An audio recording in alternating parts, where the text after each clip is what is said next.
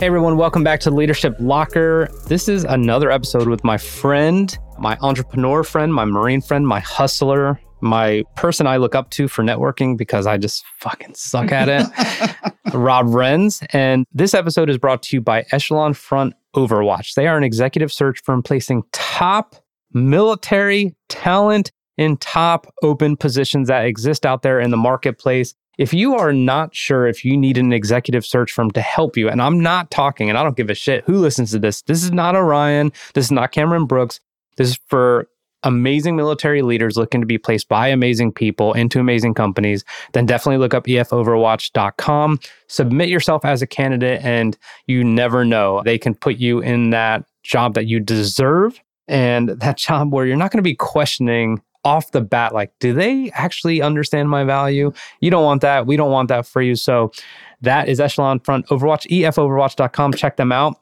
So Rob, uh, here, I was reading him a bunch of ideas and I said contemporary communication. And and this is something that is, is he clearly got excited about and we wanted to talk about it. But dude, you have a lot to say. So what are some of your initial thoughts on the importance of contemporary communication?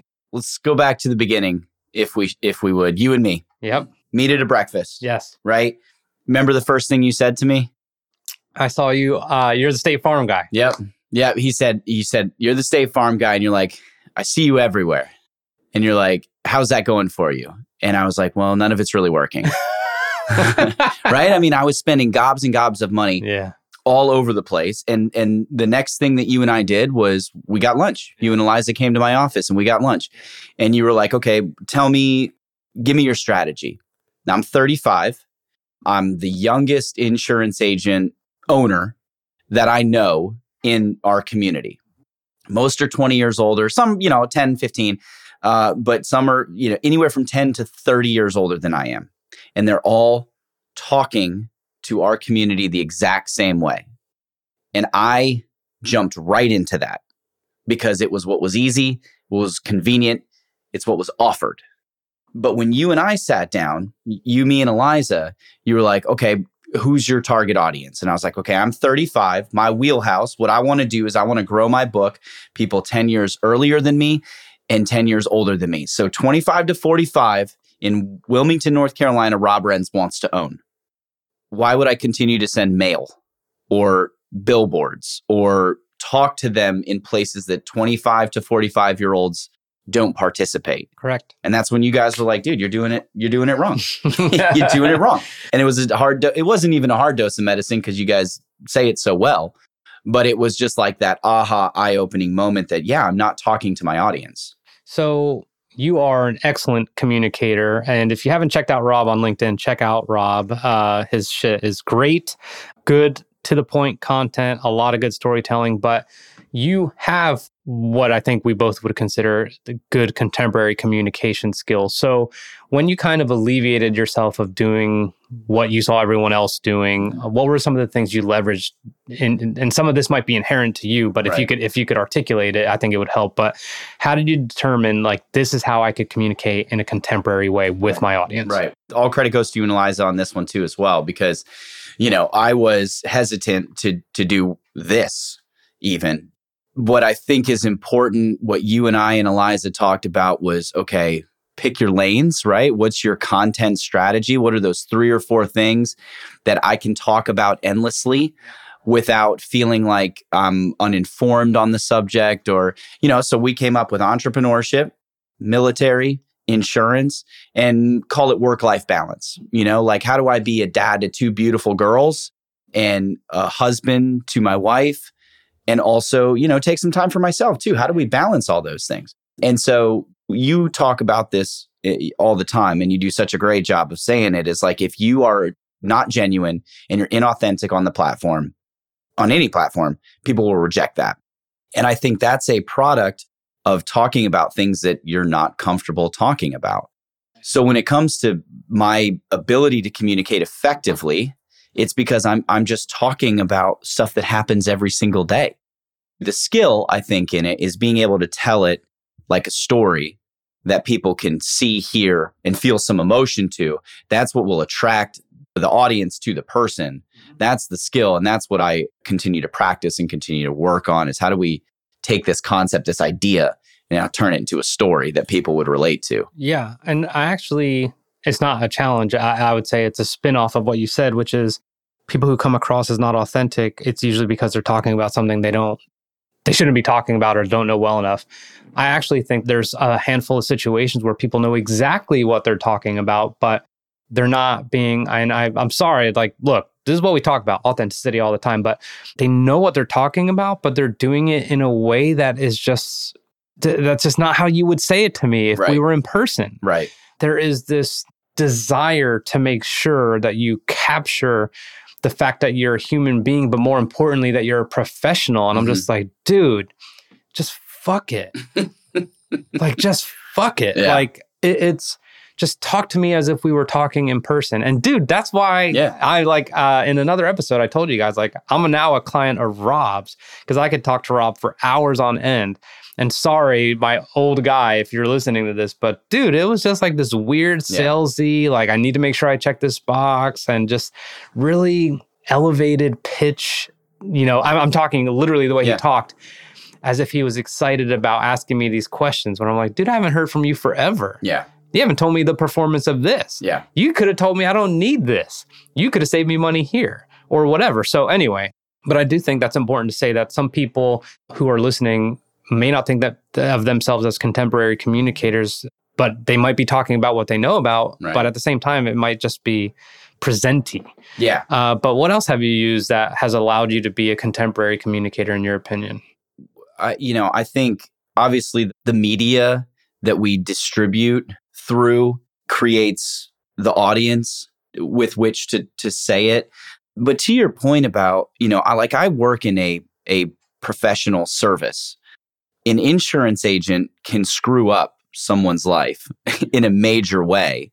And so I am 50% bearing that responsibility, but the other 50%, the dichotomy between me is to not come across like your dad's golf buddy insurance agent or or dude you ever drive around on a saturday morning and you turn on like local am radio and it's now i'm sorry if you're watching this eh, it's some guy talking about long-term money strategy and stuff like that and i'm like i'm sure somebody listens to that show otherwise he wouldn't continue to spend the money doing it.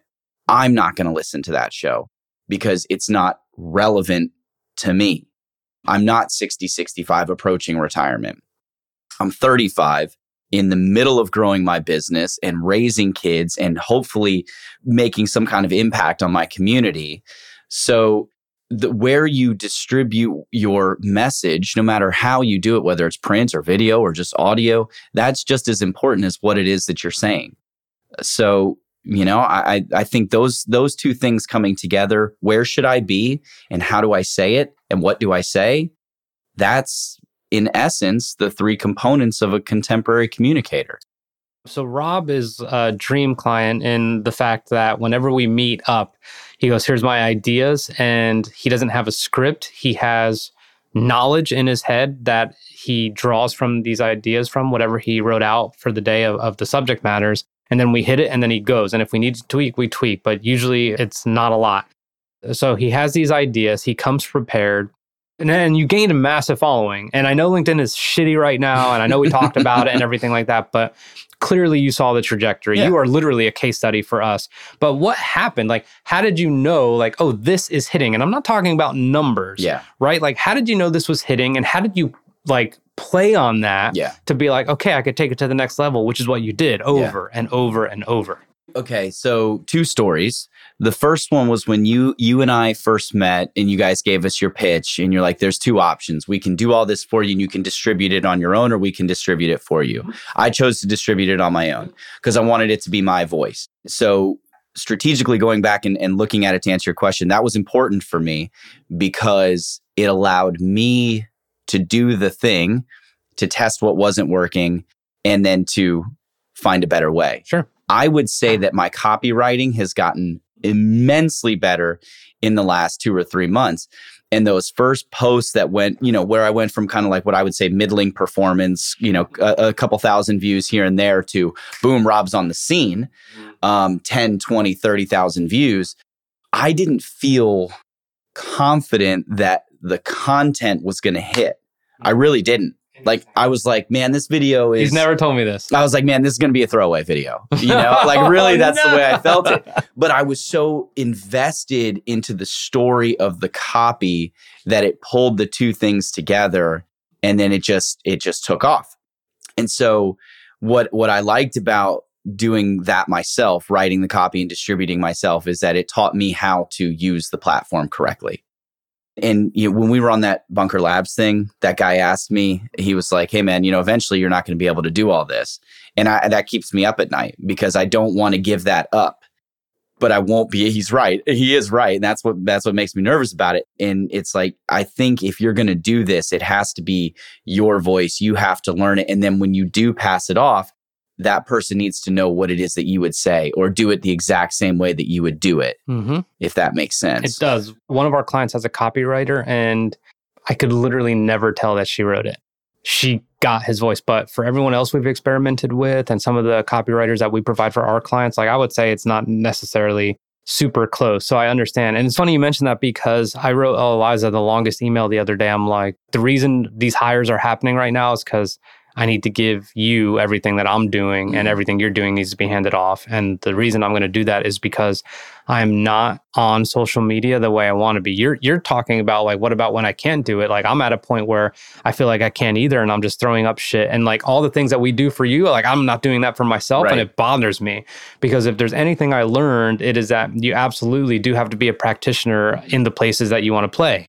So you have to understand it. You have to be the one posting. You have to be writing the copy. You have to see what resonates, what doesn't. And if you do have what you, you would consider a throwaway video, which I completely understand what that's like, then can you balance it with the copy? Which all comes back to contemporary communication. Like, look, I'm not going all in on just a video and I'm going to write two sentences Right. and be like, whatever. Like, Right. you are leveraging the fact that you improved a skill and that maybe some people will watch the video because they read, or maybe people will read the copy because of what they saw. You guys, you, you remember when you guys texted me like early morning? You screenshotted it. I think you and Eliza were talking, and you screenshotted it and sent it to me. The screenshot of you and Eliza's text message, and you're like, "Sometimes I love our clients," and I just responded back, question mark, question mark, question mark, and you guys called it the day that I posted it, the morning that I posted, before it even started to take off, that it was going to be a good post because of that headline. It just grabbed people's attention. Yes. and to just say i want to be a contemporary communicator not that's just like saying i want to be a marine without going to boot camp. Like you have to practice the skill. You have to become a practitioner to use your word. If if you're going to get good at it it's not just hey let me shoot a video throw it up there. I'll i'll do a couple hashtags and tag a few buddies there's more skill and craft and you and i know this now immediately have to keep stay on our toes because the platforms will change on you you got to figure out how to you know take the ball and run it run the end around when the platform changes on you without any notice There's people that I'm sure are listening. They're like, dude, contemporary communicator, like I could do that and I could do this, but I have a business to Mhm. run. mm-hmm.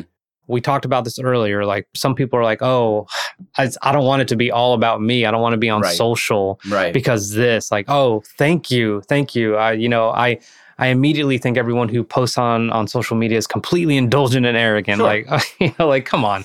so anyway. What would you say to the people that believe uh, they can be a contemporary communicator, but that somehow that actually detracts from their business Mm. if they're trying to kind of leverage their brand and the visibility they're getting?